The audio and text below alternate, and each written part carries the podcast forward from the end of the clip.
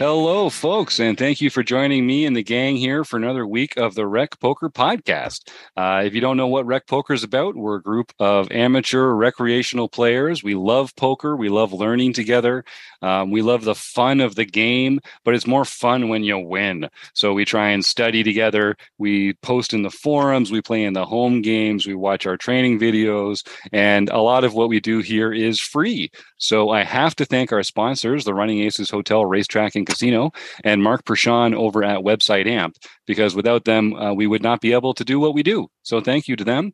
And thank you to you, our listeners, and all our premium members uh, who contribute 15 bucks a month uh, to help keep us uh, active, creating these training materials, all the amazing stuff that goes on behind the scenes here. We couldn't do it without our premium members. So thank you very much. Um, and really, the core team here, uh, the wrecking crew here at Rec Poker, the folks that make all the magic happen. I'm just one of many uh, very invested uh, Rec Poker members who love to keep this going, and uh, we love this opportunity to get together and talk poker with our friends. Um, so, like I said, my name's Jim Reed. I'm Bluffsterini in the home game. I'm at Rec Poker Jim on Twitter. And if you want to find out more about me and the rest of the Wrecking crew, you can go to rec.poker slash crew, or you can just listen up because you're about to meet a few of them right here, right now. Uh, I'm Chris Jones. You can find me 5b5 on Twitter or 5x5 on the Poker Stars home game. I'm Keith Brandt. Uh, you can find me as Monkey System everywhere. And I'm Rob Washam, and you can find me as Rabman50 just about everywhere. And so it's Monday night. We've just uh, finished a chats edition of the podcast where we interview uh, a member of the poker world and kind of ha- get to know them a little better. Uh, we do that live on YouTube every week, and I encourage our members to come along and join along and type their questions in. Uh, here for the forums edition of the podcast, we invite our premium members right into the room to come have a conversation with us. So John Crow is here, and I'm excited to share some insights from him as we proceed. Uh, we're all playing in the nightly home game here, trying to steal each other's chips as we do week in and week out. There's 10 of these home games every week, thanks to the one and only John Somsky.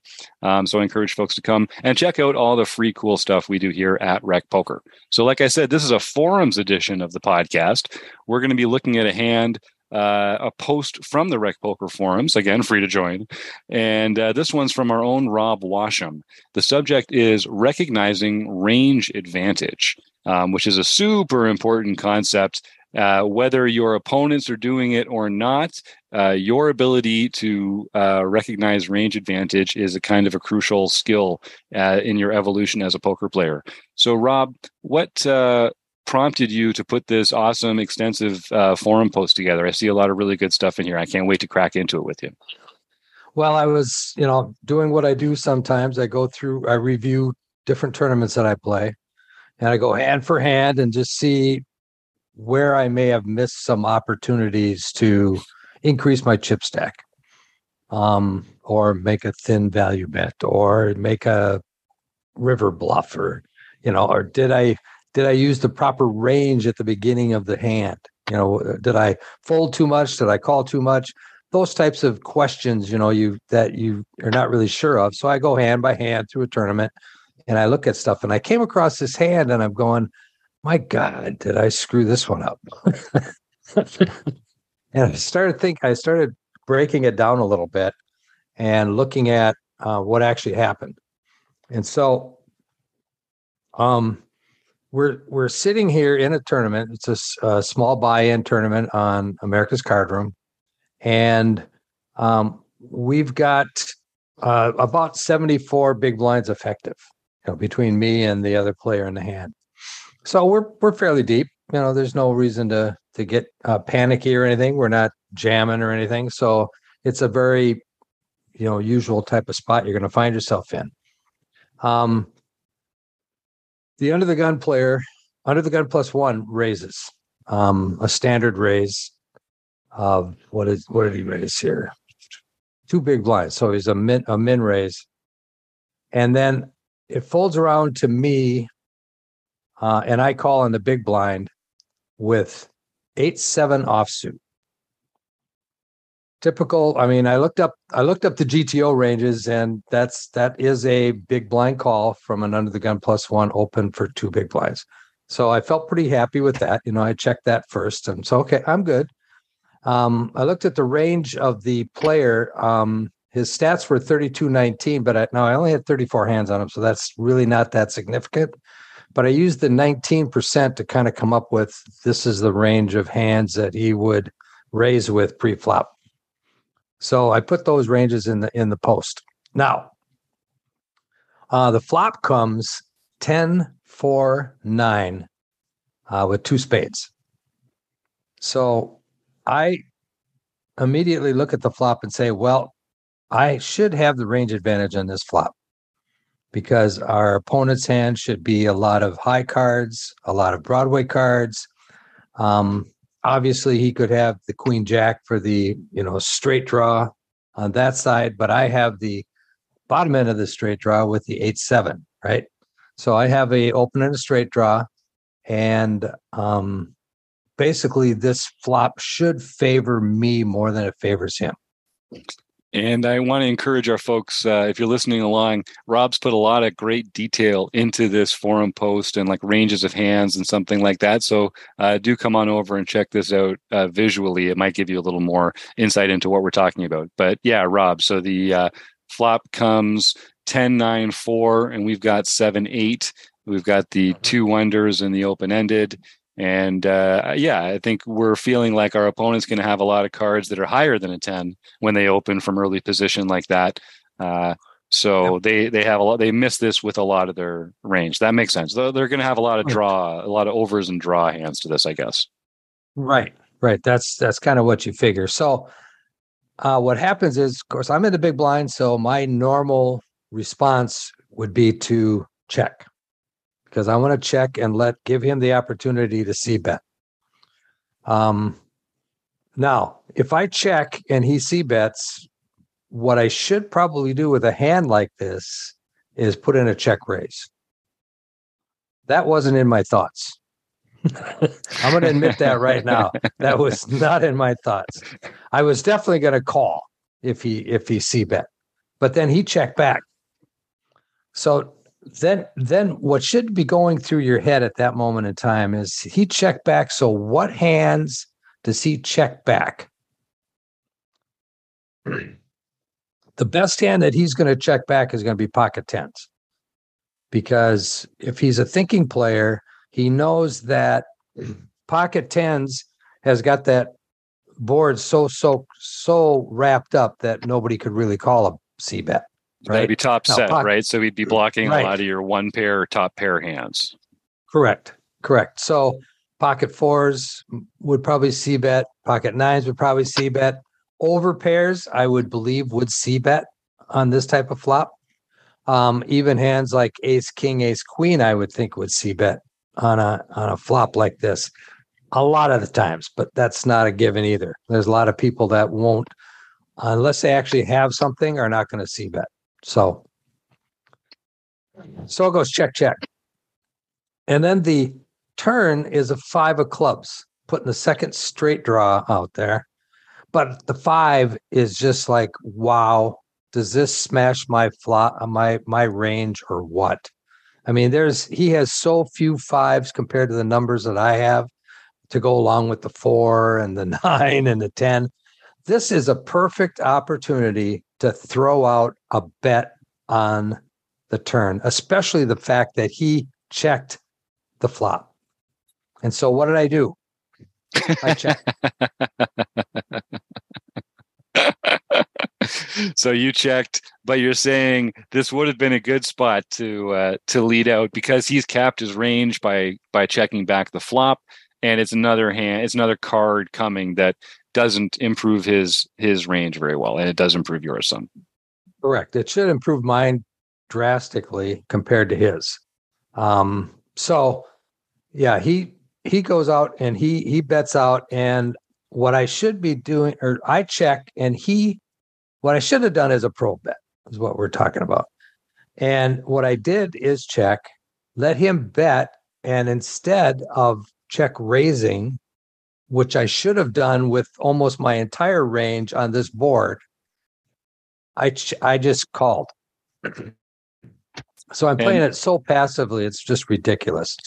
and the bet was um 2.75 big blinds into a pot of five and a half. So it's a half pot bet. We know that's not pet vet approved. Right. Um, Right. Just that's that is like clicking the button right there. She, Yeah. she hates that stuff. but and I think you know part of her reasoning is that it's kind of like a lazy bet, and so it, it should also you know it, it it's the kind of bet that like someone might make without a good reason. I think sometimes as well, not always, obviously. And she's you know she'll say that sometimes it's the right bet too. But um, yeah, I'm with you, Rob. It does feel like they are kind of betting here because you've also weakened your range now by by checking twice and they have a chance to kind of take it away that does make sense it feels like it would be a good target for that check raise Yep. Yep. I think uh I think that's the let's see, that would be the second mistake I made. The first the first mistake I made was not betting out on the turn. hmm The second mistake I made was not check raising when I checked and let him bet into the turn. Yep. So then the the river comes a queen, which I'm going, oh, well, there goes my range advantage. Right that was one of the got a- cards we we wanted him to have hands that had an unpaired queen in them and some of those Right. other cards Exactly. So I check, he checks back and flips over pocket twos or pocket threes oh to win the hand. So now, if you go back to the hand, if I probe bet the turn, he folds Mhm. automatically. Yep. If if I allow him to to bet into me on the turn and I check raise him, he folds. There's Yep. no way he can call with pocket twos. And it was, you know, it should have been, I should have realized that that was in his range. An under pair could have been in his range. Um, but I, I just totally muffed up this hand.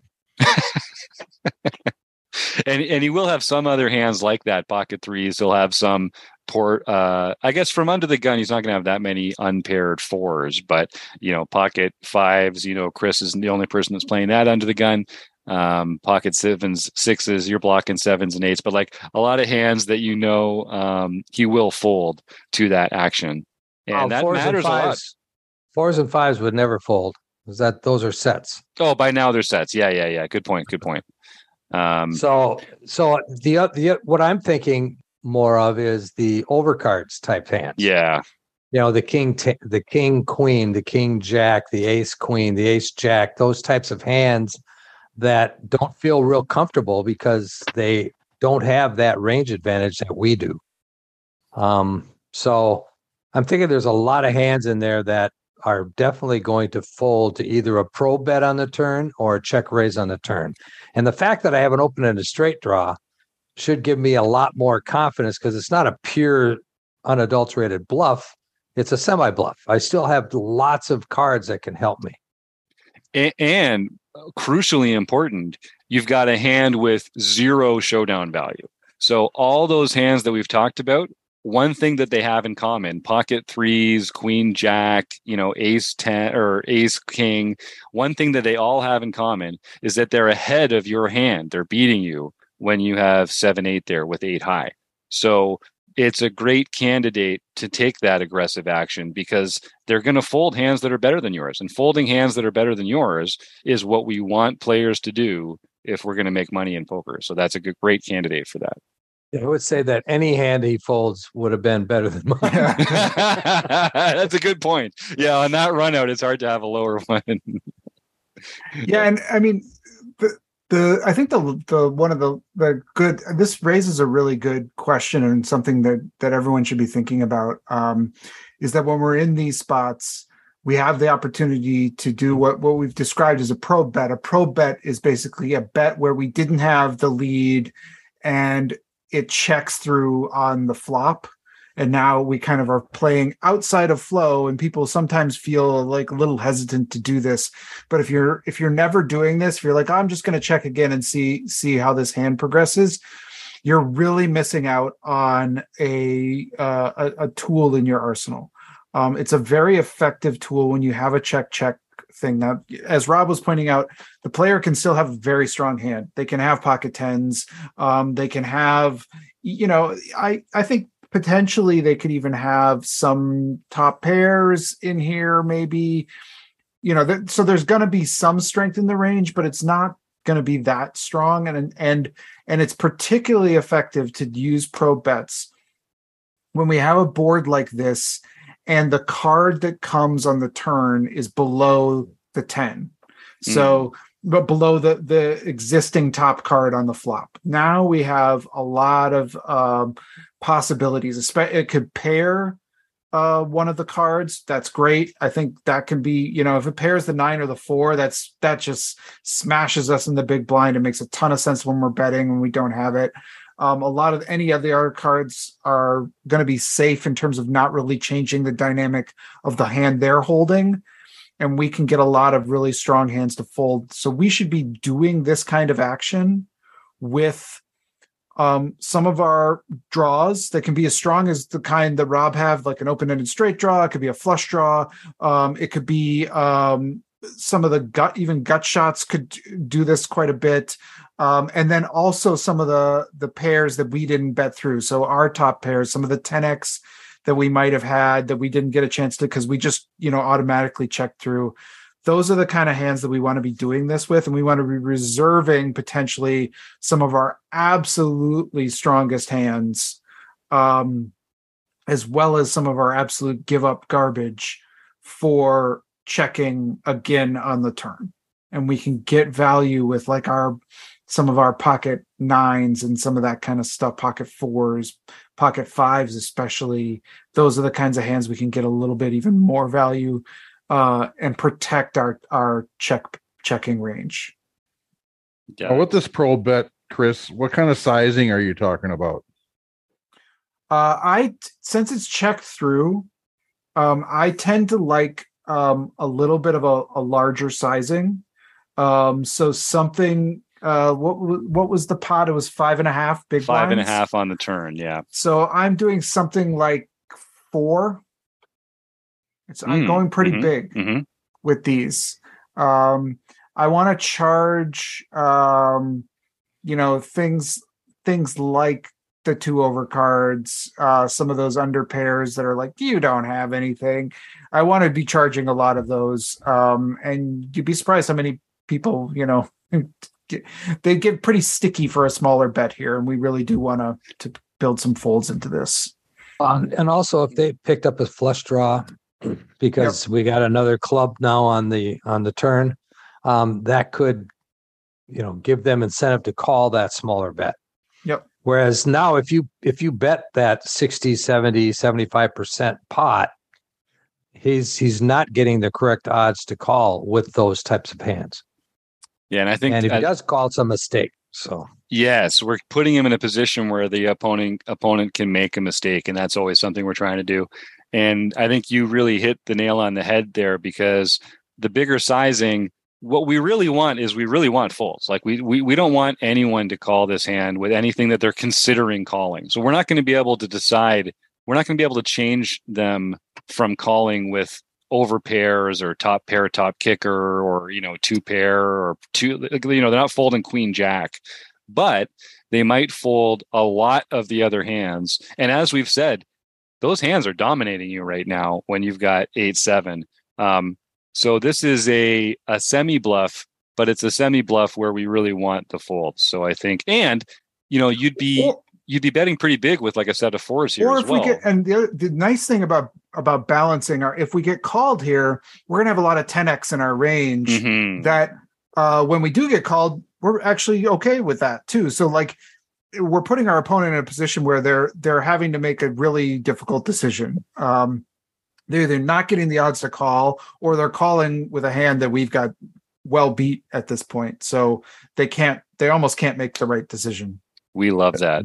And then another that. another thing that I've noted playing small stakes is um, when you make the small bet, like a quarter pot bet or a third pot bet, a lot of opponents uh, look at that as weakness and they'll raise you mm-hmm.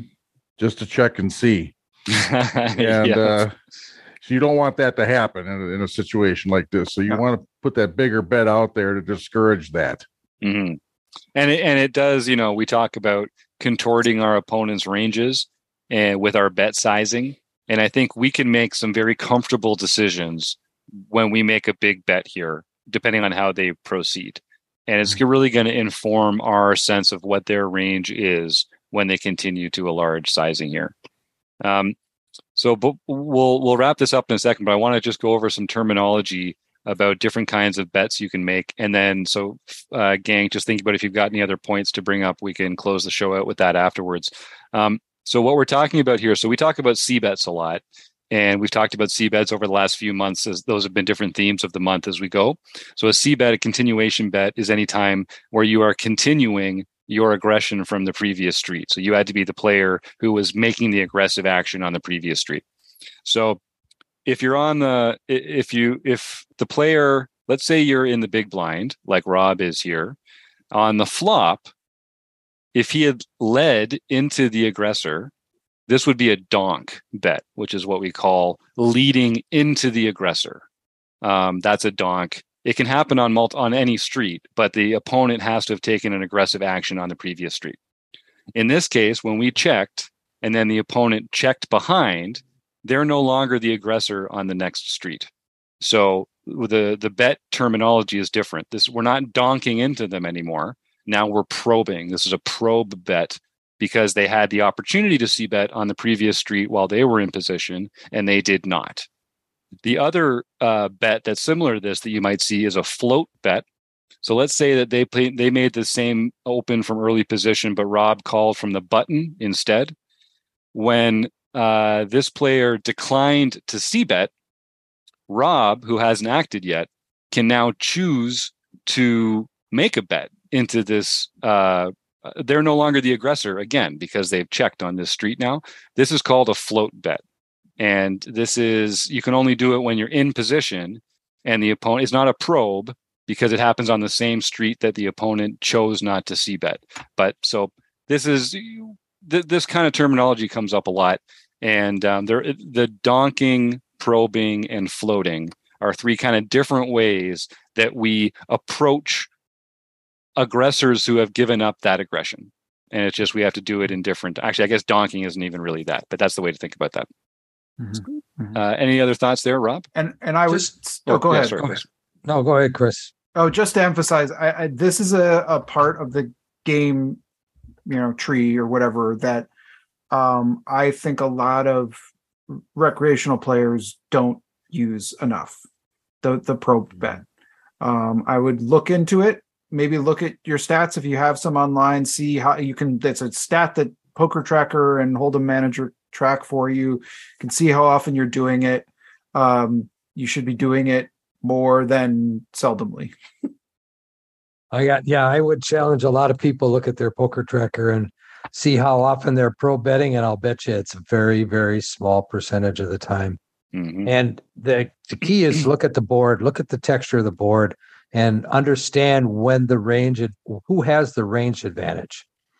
You know and that that can really inform your decision whether you're going to probe or not. And just one more comment i was going to make. When we make that larger bet and i've heard this in a lot of the things i listen to a lot of the you know videos i watch is that you're more polarizing your range with a larger bet. So now you you with a larger bet you're saying i either have the nuts or i have nothing you know and and so now you're giving that person a really tough decision yep. because you're not saying you have the nuts when you bet a quarter pot mm-hmm. you know you're not saying you have the nuts when you bet a quarter pot but when you bet that big big bet you are you are telling him you have the nuts or that you have absolutely nothing and you're very polarized mm-hmm. so that's another reason to use that bigger bet what one last thing because what I just said don't do it seldomly. Um, uh, things that I've heard from you know people smarter than me at poker uh, in terms of how often we should be probe betting is your number should be somewhere around like 30 to 40 percent uh, of the time when you have the opportunity that you're that you're following through with this. And i would maybe yours um, um, i'm working on mine. They're they're getting up in that range. So i've i've really been putting some some effort into doing it but i would be shocked if everybody listening to this had numbers in that, that range. Feels like a lot, like in a good way. Like I feel feels like more than is intuitively available to a lot of our members. Um, and I think people just don't appreciate how often players are c betting their strong hands. Like when players choose not to c bet, it's usually an indication of weakness. And knowing the board is really important because sometimes they're going to be doing it to trick you um, but a lot of the times they're going to be doing it because it's just not their board and they don't have a hand.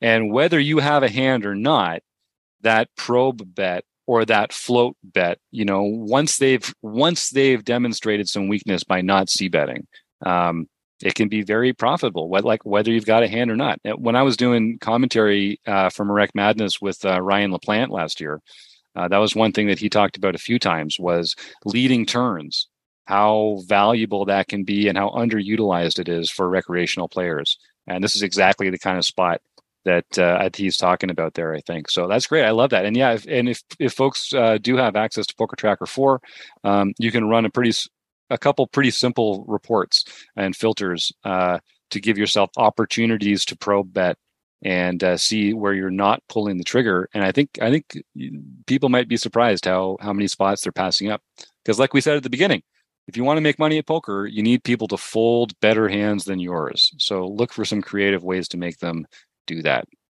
Uh, any other thoughts here, gang? That's a that's an interesting conversation. I think I hope some folks get a chance to try out some probe bets and some float bets and uh, see what they can do, expressing some strength against some strong ranges. All right. Well, then, without any further ado, I'll thank uh, John Crowell, Rob Washam, Chris Jones, Keith Brandt, um, of course, website AMP and Running Aces Hotel, Racetrack, and Casino, and you, the listeners. And go support your local food bank. All right, thanks, everybody.